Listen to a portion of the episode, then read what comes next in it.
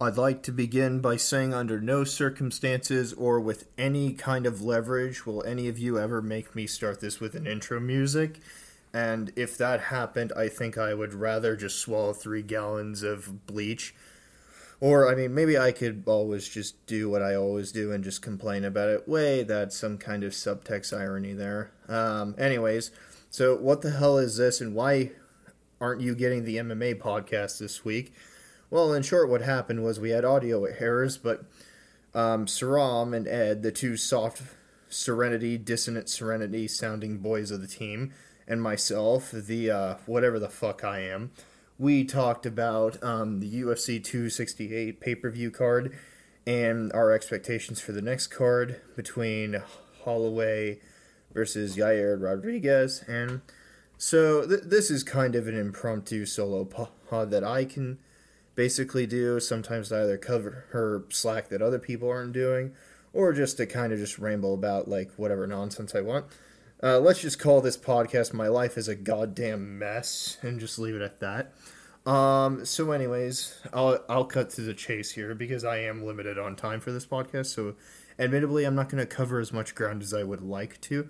Plus, it'll all be from my perspective, and always approach my perspective with just the idea that hey, I'm probably missing some details. I won't be able to cover everything, and you know, but I'll do my best with the knowledge that I do have. So let's start by just covering ground. So with MMA, so MMA this year I think has kind of been a bit of a drought. There's been some really satisfying moments and some decent things, but we haven't really been too impressed with the matchmaking on like set cards and whatnot. And I've especially gotten the chance to experience that given um, the preview pods that I do with Fenyo, and Fenyo, who watches all of the cards, why, who knows, um, has basically helped me kind of see, hey, how well constructed some of these cards are, who are some of the possible interesting up and comers, etc., etc., etc. So let, let's talk about um, UFC matchmaking, though. They um, have kind of saved kind of some of their best cards, though, recently the 267 card, which I could gush about all day long, and then the 268 card, which was probably just as strong. Um, did both of these cards deliver? Absolutely. And so today's topic is the UFC 268 card. A great night to kind of remind you that hey, MMA is pretty great when it's you know great. So starting, um, I, I think I won't cover every ground and I admit that I have not rewatched or truly studied over most of these to my own uh, disappointment. You'll have to forgive me. I work quite a bit over the week, and I also have lots of other responsibilities. In other words, adulthood is a killer. Um, so I, I do apologize in advance for that. Um, but let, let me start from the very, very bottom. Let's start with uh, Bobby Green's recent resurgence. Now, I will argue to the death that he won that Rafael Fiziev fight, but really, really seeing Bobby Green kind of emerge with all his um, savvy um, experience and just raw skill and kind of unique kind of fervor in the last year or two has been really, really fun to watch. Um, and, and, so going into this fight, although we can all agree Al got totally robbed by Al Iaquinta back in his prime, that this is definitely post prime Al. Um, you know what? I can't be too unhappy with Bobby Green kind of doing him in. I'm doing this bit for Saram because he would look at me really sad if he didn't. He is also having a terrible cough, and if you want to support his health, please donate money to us. The child needs it. He really does. Um, so Bobby Green, I, I think the gist on him is pretty simple. If you can't basically outposition Green, or you can't like give him a lot of data to uh, to overwhelm him, he's going to basically like chew you up at a distance all day long. He's fantastic at it. He's really surprising with how he plays with rhythm.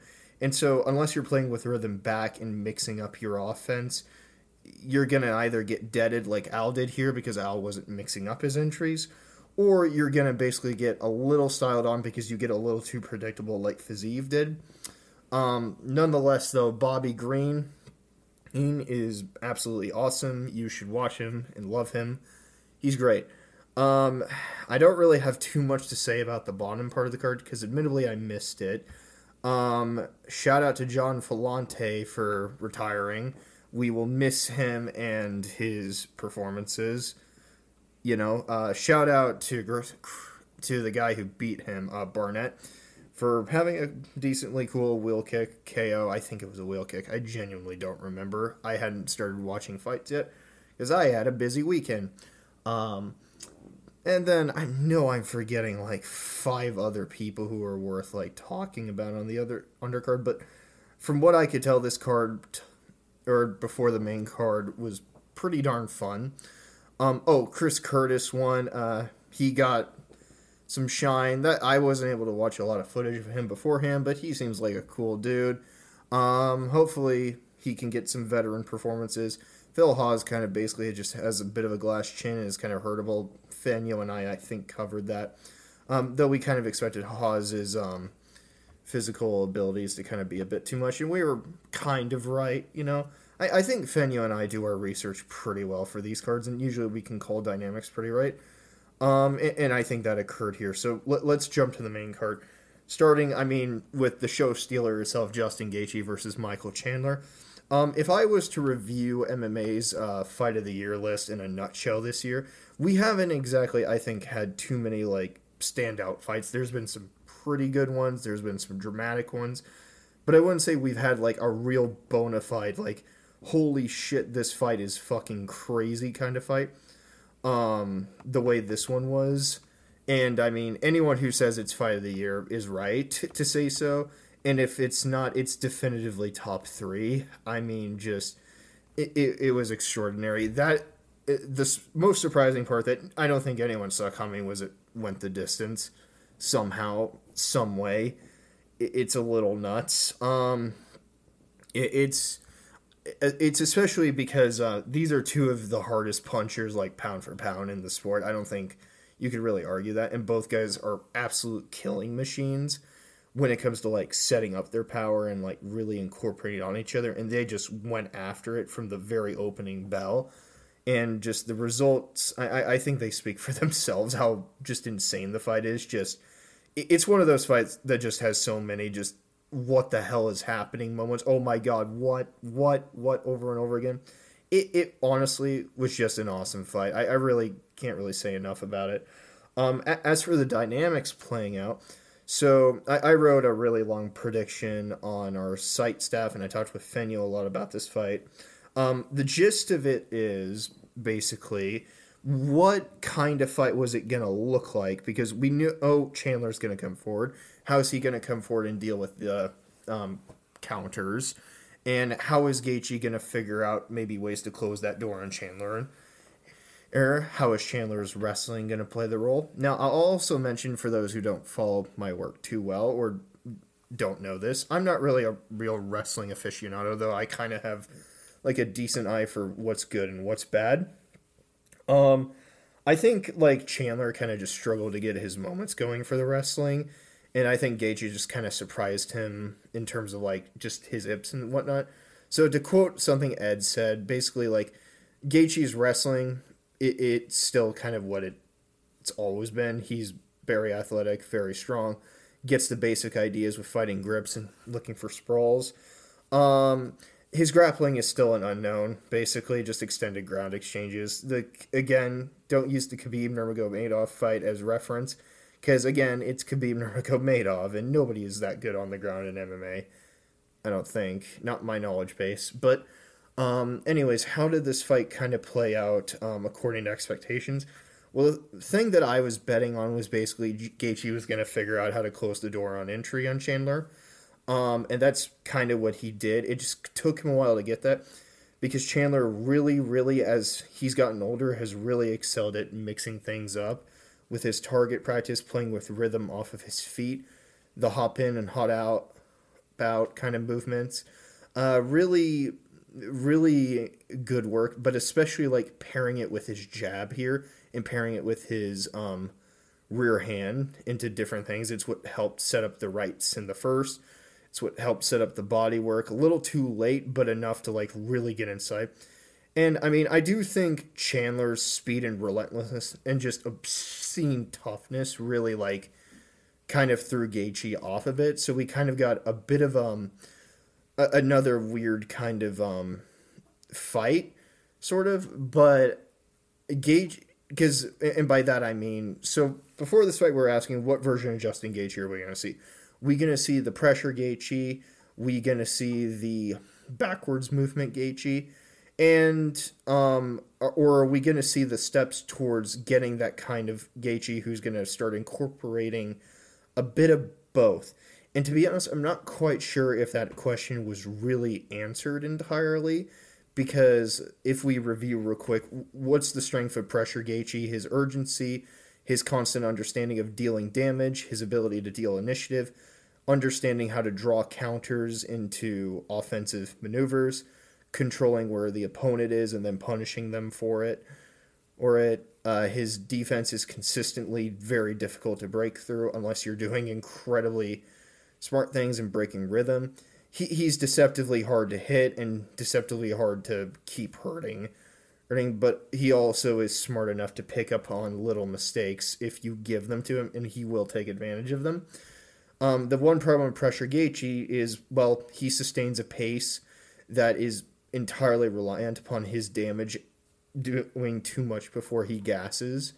And so part of the reason why he um, struggles so much in long attritional wars and why they become wars is just because he would tire himself out a lot in the process because he would put himself in the line of fire and only those savvy enough to really take advantage of that like a Poirier or an Alvarez in entirely different ways were able to accomplish that. But Gaethje himself, um, on the front foot, like that that is the big big problem. Basically, he just he works at a pace he cannot sustain ever, and that is a huge huge no no for any kind of elite fighter, And or even one that is very capable like Justin Gaethje. Um, on the back foot, the big concern has been, although Gaethje has kind of evolved, like his use of head movement, use of hand traps, to set up like distance to punish opponents.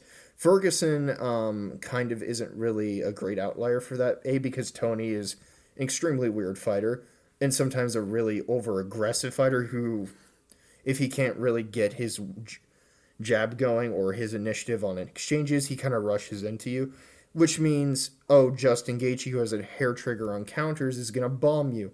And Khabib showing kind of really exposed that Gaethje's cage craft needs some work. Specifically, um, how I would put this is I think when it comes to working around his opponents or basically, hey, we're having like neutral kind of engagements, Gaethje works really well. But when it comes to like needing to circle or work kind of out fighting, Gaethje is a very inconsistent fighter. And I, I would suspect he's trying to figure out, but it's either not really his natural incl- inclination to do that because I think Gaethje will look for an offensive opportunity first before like really capitalizing on it. Um, but sorry, let me rephrase. He'll look for an offensive opportunity before making sure he's safe enough to do it. Sometimes if he's working on the outside. So what makes this fight really weird though is you kind of saw not too much of either, but you saw a merge of kind of either because the range he operated here was neutral um, entirely neutral. And I think part of it is because he recognized Chandler could blitz in so fast, but he also realized, hey, I can close the door on Chandler. The uppercut blitz, which I called perfectly. If Chandler is going to blitz in and basically come in low, I just need to set that uppercut up. Up, or if it's some other method, I need to fire back in exchanges or overhand, pair it with the straight, pair it with the left hook, or pair any of those together and work. And at distance, keep chewing him up with kicks. Um, and it just led to just a crazy, crazy ass fight. Because it, it is funny that Chandler's whole strategy basically amounted to just bonk him really fucking hard. But he did some pretty savvy things getting it there. But um, the moment Justin kind of figured out how to close those entries, like Chandler got much the worst of it. And frankly, no idea what the issue with his durability is because I thought it was compromised, but then this happened, and well, uh, durability isn't really my strong suit, but um, I don't really know. The f- end of the fight's a little interesting and it sparked much discussion. Did Gaethje show mercy? He, why didn't he pursue the finish? And I would say um, it, it's a mix between. Well, first of all, Michael Chandler was still. Um, Fenyo and I talked about this. If this fight was going to go long, um, and this is actually what happened, we were going to favor Gaethje's attritional damage and Gaethje fighting better tired than Chandler, who kind of just explodes, being kind of advantageous. But Chandler still explodes, and it's still very, very, very dangerous. So I can understand Gaethje kind of going, this guy wants to draw me into just something big. I'm gonna wait till he comes in and bonk him really fucking hard for it, and w- just pick my shots carefully because he's basically just trying to draw me in. And but every time I draw him in, I hurt him. And well, he doesn't have the kicking tools that I have at a distance, so that's probably better for me. Um, and th- that's kind of my logistical like analysis of this fight. I don't really think it's that complicated, but I think it was an awesome fight. I think um, it, I, I don't really know how to read where Gaethje's going. I don't really think he's ever gonna really fully master those two kind of things. But I think when he's able to get that neutral space, um, he's kind of got the best of both worlds. This is an awesome fight. Give that man his title shot because he deserves it more than anyone else um, at this point. And Michael Chandler is a fucking dog and a half. I did not expect this fight to be as insanely punishing as it was for both guys. Just it was amazing. And the next fight was also really good. Um, and it sucks that the crowd wasn't really into it, but um, man, Shane Burgos and Billy Quarantillo really beat the fuck out of each other too. Yeah, I, I have been kind of concerned about Shane, um, basically um, coming back because that Barboza knockout is really, really, really optically scary, and like if you know anything about history of combat sports and have seen guys die in the ring, that is a eerily similar like knockout, and it's just it, it's a very, very hard thing for me wanting Shane to come back, but on the other hand, though, Shane Burgos is one of the best action fighters in the sport. This guy delivers the violence, and he is in nothing but fun fights. Um, he has a great idea of how to um, allocate basically his offense around what his opponents are showing him. Um, he's has great defensive triggers or built-in defensive triggers as the fight goes on. I think Burgos's problem is a little twofold. One, he has to allocate kind of his offense um, more around offense than being defensively responsible. That isn't to say he's defensively irresponsible. It just means like he's gonna focus on like I'm gonna push for more aggressive things than actually like making sure I'm safe before I push for those aggressive things. Um, the second problem is I think Burgos kind of has to feel the fire before he starts to give the fire back. Um, and so I kind of knew what this fight was going to be the moment Quarantillo hit him with that first overhand right. I was like, yep, here we go, son. But honestly, Quarantillo fought really smart too. Quarantillo really showed like improved jab work and like using it to get those overhands into the straights, into the collar tie uppercuts. Uh, to really just kind of drive Shane down with the pace. Unfortunately, Burgos kind of was physical enough to like fight in the clinch found that timing on um, the entry to counter kick the jab um, and cross counter it and really really hurt Billy a couple of times with that. The fight was honestly insane too. Um, definitely one of the best fights of the year in quality because like they really really volumed each other up. Just um, I don't know off the top of my head in MMA if I've seen a more two way volume fight um, than this one. Even if like not every shot was hard, just the constant engagements. It was wild to watch, and um, it's a shame the crowd wasn't really into it until like crazy stuff happened. But like it, it it's like this fight was gonna deliver too, probably more promise than the other one, and it definitely did. Just honestly, two fight of the years back to back is always a treat. Eat and like you don't get those too often.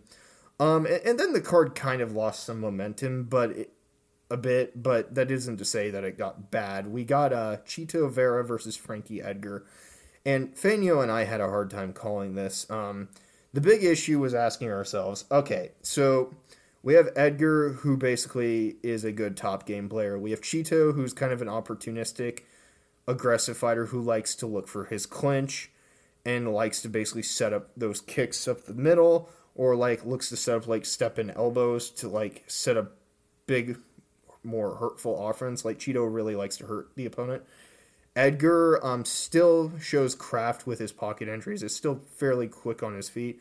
Still a lot of that experience shows with the in and out kind of movement and he really um, punished a lot of vera's like pocket entry irresponsibilities.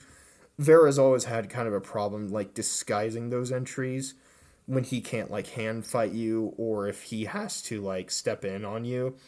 Um, Vera's still not the most like accomplished ring cutter in the division, and his range tools still have some work to be asked for. And his pocket is just, it's just not the best, but he makes up for it by being durable and relentless. And I, I think Edgar fought really, really smart here, and we kind of saw some of the dynamics coming. Edgar really like getting that top position stuff Edgar's in and out work. It's just sometimes when you're old, it doesn't matter. And Vera, um, Vera also adjusted. Vera played off of that hand fight a lot more into the kicks, and just was able to make the engagements on the feet go more his way. And just he ultimately got Edgar and turned him into the monkey NFT. Um, and you know that happened. So a little sad for Edgar after such a kind of good last minute showing, but hey, it's cool. Vera's pretty cool. Suram suggested uh, Vera Sandhagen, and I'd be down to see that. Don't know if Vera would be experienced enough to get it done, but it would be awesome.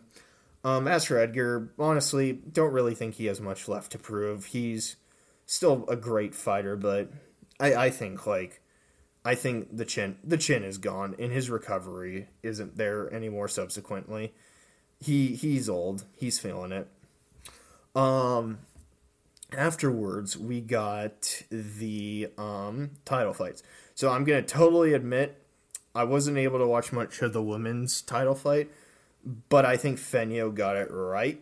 Um, Zhang kind of played upon her leg kicking success of the last one, avoiding like letting Rose get easy neutral space and basically just work on the outside. And if Rose got in, take advantage of that physical kind of strength um, and whatnot. I wasn't really able to watch like uh, for adjustments from either one, so I couldn't really pay attention. The one thing that was really really weird though is how like Zhang would just outmuscle her earlier on in these exchanges, and I know for a fact Zhang has a ridiculous gas tank because of that war with um, Joanna, but like, how is it? That you know all these positional things and can out grapple Rose Namajunas on the ground consistently, or at least compete with her. And then you just like concede to a top position where to be fair Rose isn't doing much. But how do you just concede to that in the last round? What the hell is wrong? how are you that tired? Is it just one of those cases of oh wrestling exchange is more tiring than stand up exchanges? I don't know. But um it was it was kind of interesting. But um I, I, I think I heard the fight was really, really close. Um, I, I don't really know as I didn't score it, but um, Anyways, um, I I I gotta say those are probably the two best women in the weight class. I think Andrade Andrade is up there as well. Um, probably will compete. Oh, I hope they have some funny ring around between the three. Just keep it going because that's actually really fun. Um, Rose concerns me a bit just because she's always so uncomfortable and doesn't really like. I, I think Wittman's problem, and I'll talk more about this with Usman, but I think Wittman's problem shows the most with Rose because she's never struck me as someone who's 100% comfortable with what she's doing and just I think just loses focus cuz she loses composure and I think the way Whitman wants his fighters to fight on the outside um, doesn't really lend itself well to that. Now that's some armchair psychology right there, so don't take it for granted that's more of a theoretical kind of gut feeling on Rose's issue is, but um yeah, I mean, good on them, I guess. Um let me see. So next we get the main event, Usman Covington. Okay, so on one hand, I think this went the way it went somewhat expectingly, in that these two just kind of weirdly ugly fighters on the feet bring out the ugly in each other. I think a lot of people saying that are right. Um, because Usman is a very interesting fighter for me because I like him, but he has always struck me as a guy who hasn't really figured out how he wants to fight on the feet in a way that feels cohesive or systemically comfortable. I think Usman is basically a bit of an overthinker because what you'll see Usman do is he tries something and he's not afraid to try something different, but then he kind of has to be punished to stop doing it, or he has to try something else and will stick to it without looking for something better off of that until he kind of finds it. That was kind of the first Covington fight in a nutshell. Um, and well, the first Covington fight was a banger because like Usman was so willing to like just punch him and made like some adjustments off of the frames, off the level changes, etc., etc.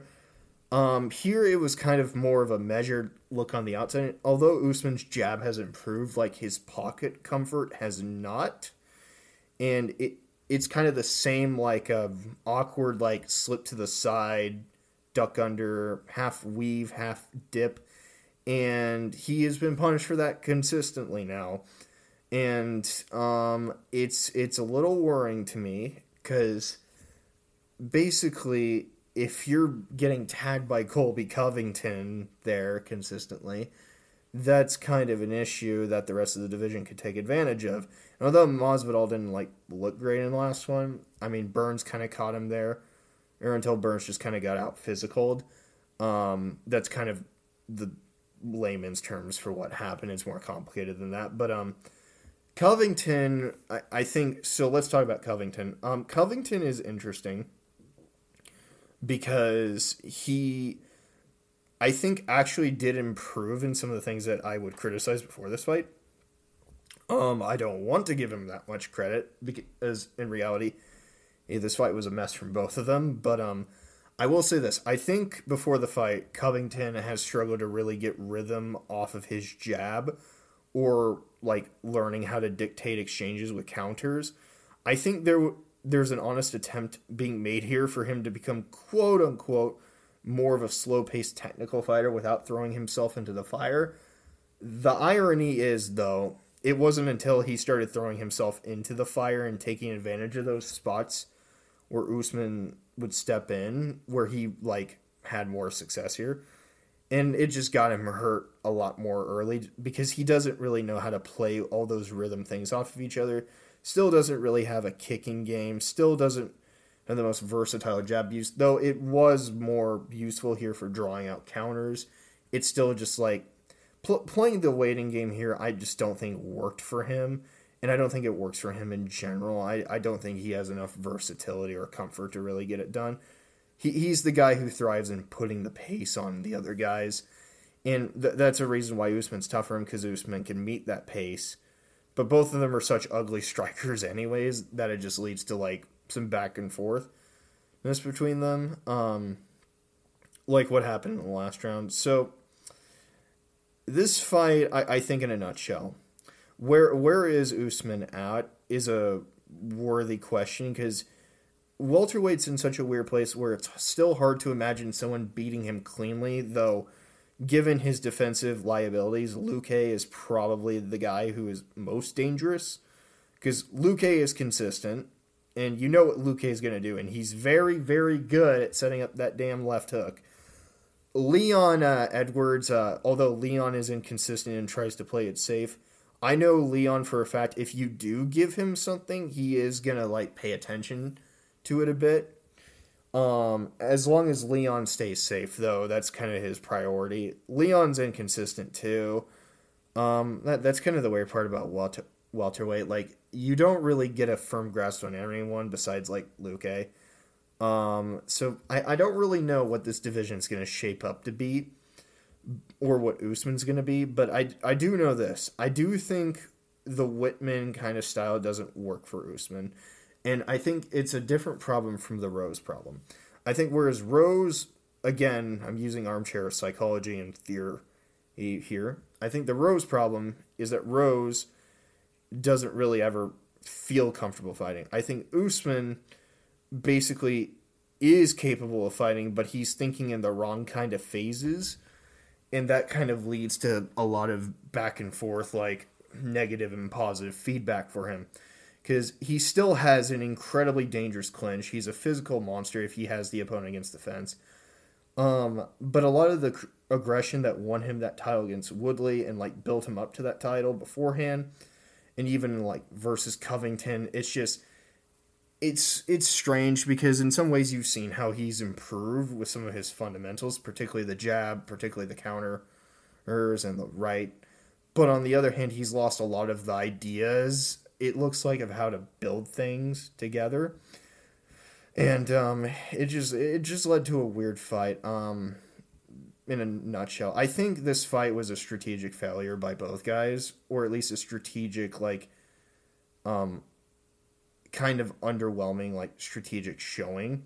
I definitely think there's a lot of things both guys could work on, um, such as I, I think Usman just really, really needs to establish some kind of comfort for himself, and I don't think Wittman is quite the guy to do that. Um, because the one thing I, I can say actually about Gaethje, because God forbid, give me more reasons to like Gaethje, is Gaethje at least feels comfort, I think, thinking about what his opponents are doing and like trying to position himself accordingly and punishing them during the fight. They, which kind of fits within Wittman's mold of like, okay, how do you keep yourself safe and then hit them? Sometimes, most of the time, and Gaethje can almost do that most of the time outside of the inefficiencies with balance. Whereas Usman is just more like, okay, I'm going to zero in on this one thing. Oh, damn, I got countered. Okay, try this other thing. Fuck. It, it kind of just. Th- that's that's Usman's problem. I think Usman is just so constantly vulnerable. And it's just, again, someone is going to punish him for that. Um, but the question always is who. And who, who knows with welterweight? Welterweight's a mess and a half, kind of, in terms of like who's where and when. Um, but hey, at least it asks interesting questions and it's worth paying somewhat attention to. Um, yeah, so this was a strategic, like, I, I think, weird one from both guys, but I don't really think either guy tactically showed up either. It was just, you would think Usman would take control because he picks up on things, but no, not really. It's just kind of like, it became like a lighter version of the first fight towards the end. I, I don't really know what else to say here. Um, but this was a great card. It, it really was. I, I had a lot of fun watching it. I really, really did. Wish we got more of these. But that's not the only thing I can talk about here. Um, I can also talk a bit about Canelo. Um, Canelo and Plant. I admit my attention was also split, so I didn't get to address it. And um, Plant isn't someone I've really done my homework into, but um, I think Canelo did a fine job of showing everyone how to penetrate a difficult shell guard, um, specifically. And, and there are some nuances that I think Lukash is writing something right now, so I won't really go into it too much. Um, but the gist of it is, if you're gonna fight Canelo, um, there are a couple of things that you gotta watch for and watch out for. So Canelo right now has really, really found comfort around applying a very measured, very effortless kind of cage cutting, sorry, ring cutting phase. Um, and using his feints and pairing them with just his inherent like creativity with his punch selection, his timing, his absurd reflexes, and just obscene power and really has successfully turned himself into like um just a terminator in terms of like walking guys down don't let them move places punish them for the little mistakes and then roughhouse them on the inside because that's that's the really scary thing about this Canelo is his last few opponents um have gotten torn up on the inside extremely bad as soon as he gets there but on the outside they can't accomplish much either Plant definitely did some smarter work in the last few because he at least mixed up his outside threats behind uppercuts, behind like like his jab, especially every time he moved. It's just the problem with fighting Canelo is if you cannot outposition him or you can't back him up, he is going to find a way to get in on you. And if he gets in on you, you're going to have to figure out a way to either have some offensive options back or you find ways to get him off of you uh, that don't compromise your position. And the problem for Plant is Plant had a very, very good guard that is, would be difficult for most fighters to deal with. The problem is Canelo knew how to work around it, especially up close. And the as soon as he would separate, he would do like little subtle things you see like boxers in the old days do, who was shoving guys around, knocking their hands out of position. And and kind of what Canelo did was sort of similar to that. He would shove like Plant away, or like use his form to reposition him and crack him. A lot more even in those little spots that Plant's shell couldn't cover up. And Plant shell guard, like although it excels at like defensive kind of like well shelling, it's not exactly the best way of phrasing it, but it works here. Um, it, it just means it's very not so the best for offensive purposes. It isn't like a high guard because a high guard doesn't cover everything, but it at least allows you to counter punch. Whereas a shell punch is more just that way of just fully covering up. Um, so good performance from Canelo, it, but it doesn't really help us establish anything different.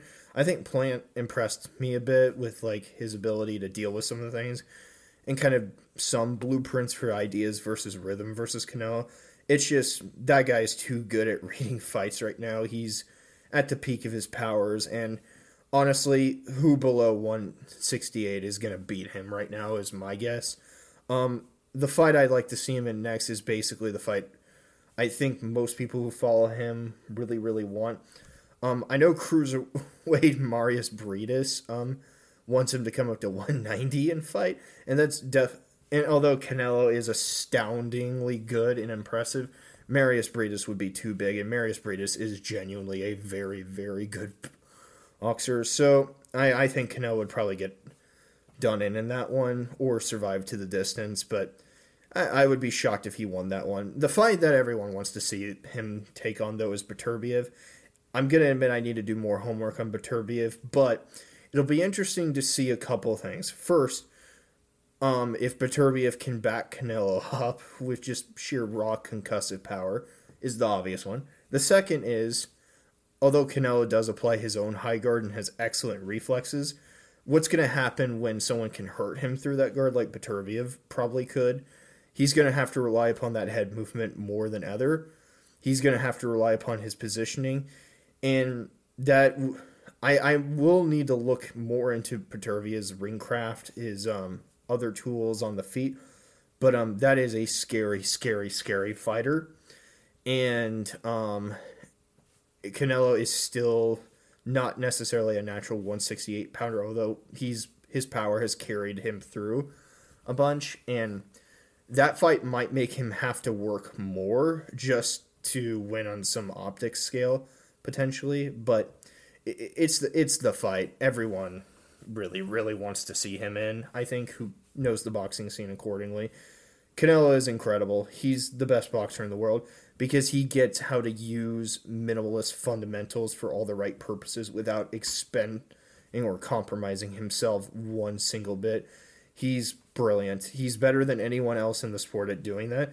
Although Alexander Usyk, Vasily Lomachenko, Bud Crawford, um, Inoue, and so on are excellent at all the things they do. They don't do things um, with everything kind of carefully like calculated to maximize upon everything the way he does. And they s- probably aren't as battle tested either. Yes except maybe Usyk but that's that's maybe a different conversation entirely. Usyk's Usyk Fury is still the fight um, which unfortunately won't happen for a while or ever which would suck but th- that's kind of my general feelings on Canelo I'm sure someone else such as Taylor or Lukash can cover like ground that I haven't. Um, so that, that's kind of the end of the boxing scene. I don't, I don't really know what the future uh, events hold, unfortunately. So that kind of brings me to my last topic of today, because I am running out of time. Uh, Max fucking Holloway is coming back, and he is fighting Yair Rodriguez. Now, Max Holloway, um, I, I've written articles about him. I could talk about him to death, but that guy is just ridiculous. He's one of the best fighters in the world. He has probably the most versatile lead hand in MMA history.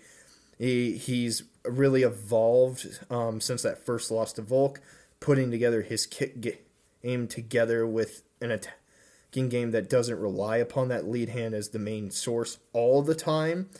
Um, he really, really has put together um, an insane swarming pressure that just mounts and builds. And although he doesn't need to swarm you to beat you, if he does, you're fucked. And he's the best in the world in terms of like really, really, really putting that pace on you if you give it to him.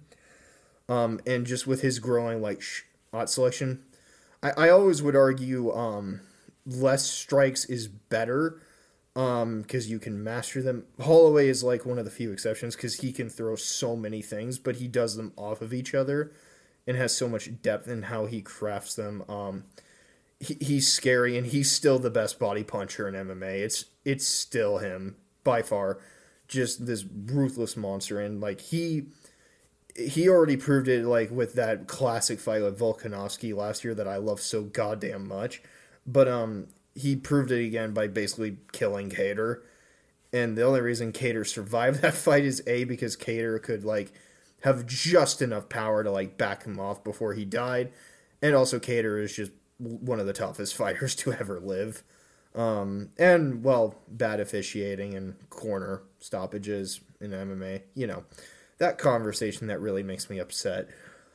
Um, so what, even with fighters as good as Max Holloway, I have to ask myself, what can someone who's an underdog do to beat him here? Because and, and I like to play devil's advocate a lot because hey, it's a good chance to test myself on what might I be missing, what might I be wrong about, what could I learn. So Yair Rodriguez, um, I watched some Yair footage of his last few fights, and Oh dear God. Um. Okay. I. I don't know how to phrase this more blunt, but featherweight is not the division where you want to bill yourself as a kicker, and yet you would still get outkicked by half of the top ten at minimum, and where your hands are not good. I genuinely do not think there is a worse fighter in the featherweight top 15 right now in terms of their ability with their hands than Yair Rodriguez.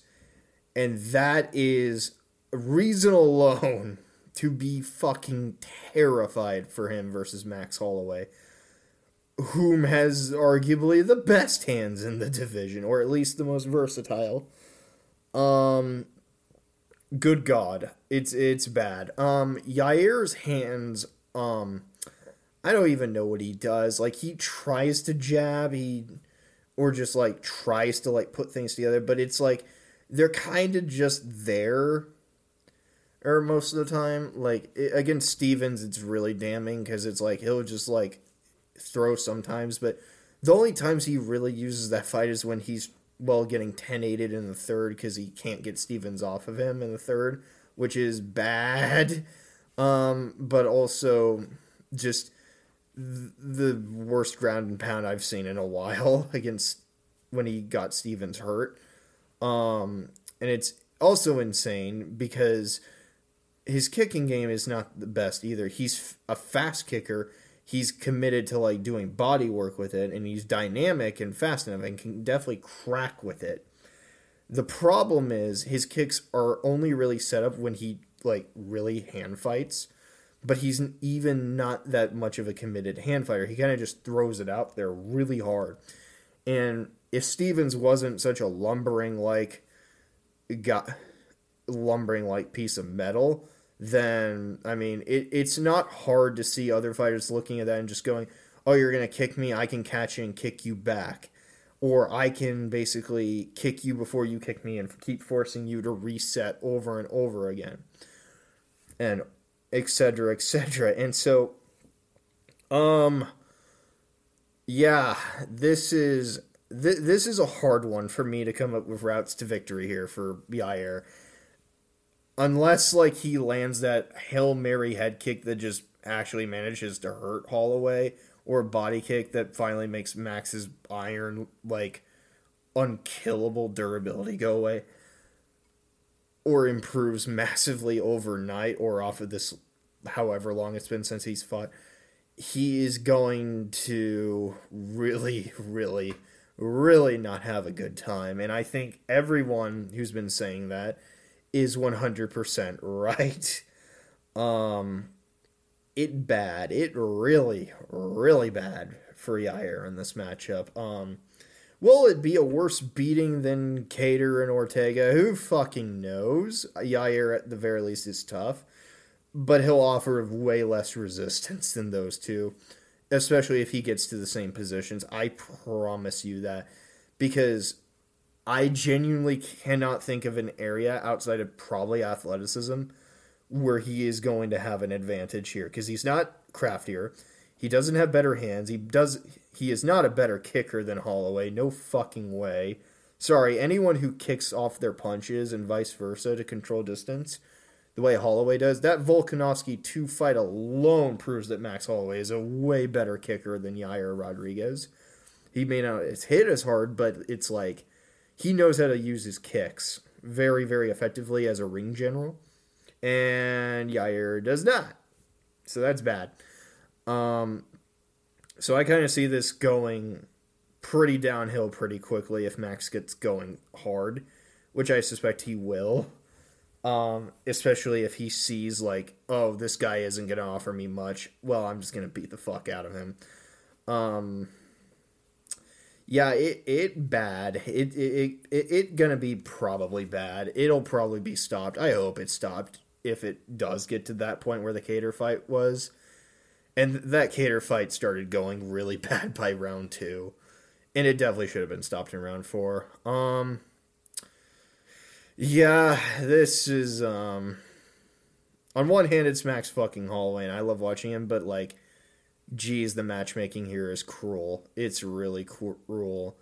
Um but on the other hand, I also don't like Yair Rodriguez, so there's a part of me that feels there's some karmic justice here not only for that bullshit TKZ win, which fuck you, that was bullshit.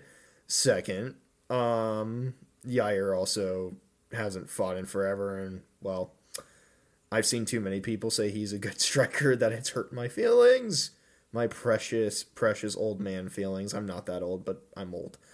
Um, yeah. Anyways, hope you all enjoy getting to see one of the five best fighters in MMA fight for the second time this year because God knows is he fucking awesome. He's he's the best. I love him. I don't know if he's the best fighter in the world, but that's an argument for another day. Um, but I do know for most people talking about it, he's certifiably one of the contenders for that discussion, and I wouldn't really argue too much for anyone who did say it. Um, yeah, that's really all I have to say about um, that card. Julio Arce is fighting Song Yadong. That's an interesting fight. I don't really get Julio Arce beyond like uh, his Sheymon Moraes bout is really good. Song Yadong's kind of improved some of his craft a bit, but not really much else to say. He's not really my cup of tea to really talk about in detail. But um, you know that, you know, um, I, am just glad MMA delivered a bit more over the last two weeks because it, it's been a bit of a dour year. But hey, the last event looks okay. And well, you know, I, I wish I could follow the kickboxing scene more and talk about things because as uh, the Petrosian knockout and well, the J kick scene is always fucking crazy and stuff is happening, but there's too much of it for me to follow. Muay Thai, God, I haven't even followed this year or at all because I've been too busy with jobs. But um, I'll probably have to talk with Ryan about that. But you know, um, so anyways, any announcements and stuff. If you enjoy this pod, we do have a Discord where myself and some other staff members are pretty active. You can ask us questions. You can ask me questions on Twitter at typewritingda and uh, at typewritingda. That's my Twitter handle. If I'm not like making fun of MMA or shit posting, I'm probably talking about video games or cool things I read posting retweets of funny dogs and stuff because I like dogs. Dogs are very sweet. Um, otherwise, um, you can contribute to our Patreon. It's it helps a lot. Basically, producing work. You can request content, breakdowns, etc. And I mean, we're pretty good, especially me, at like consistently trying to find ways to get it done. I enjoy writing articles. I'm writing one right now. I'll just go ahead and say I'm writing a big one over Petr Yan. Um, it's not. It, it involves his performance against Corey Sandhagen in a pretty good fight, but it's a lot more than that. Um, and I, I'm really enjoying writing it, and I look forward to sharing it with you all. Hopefully within the, the week after I, um, you know, made this pod, which is November 10th at night. Um, I don't really have much else to say. This is probably just going to be just solo episodes. Don't really know if it's a guest thing because I usually have a lot of things to talk about, a lot of things to mention, etc., etc. But uh, yeah, this is um, Dan Albert, the fight site. Um, again, if you join our Patreon, we have a Discord, but you, you we're pretty accessible in general, and well, we're always free to chat, just cool shit in general. Um, if we don't respond, don't take it personally. We're some of us are really busy, especially me.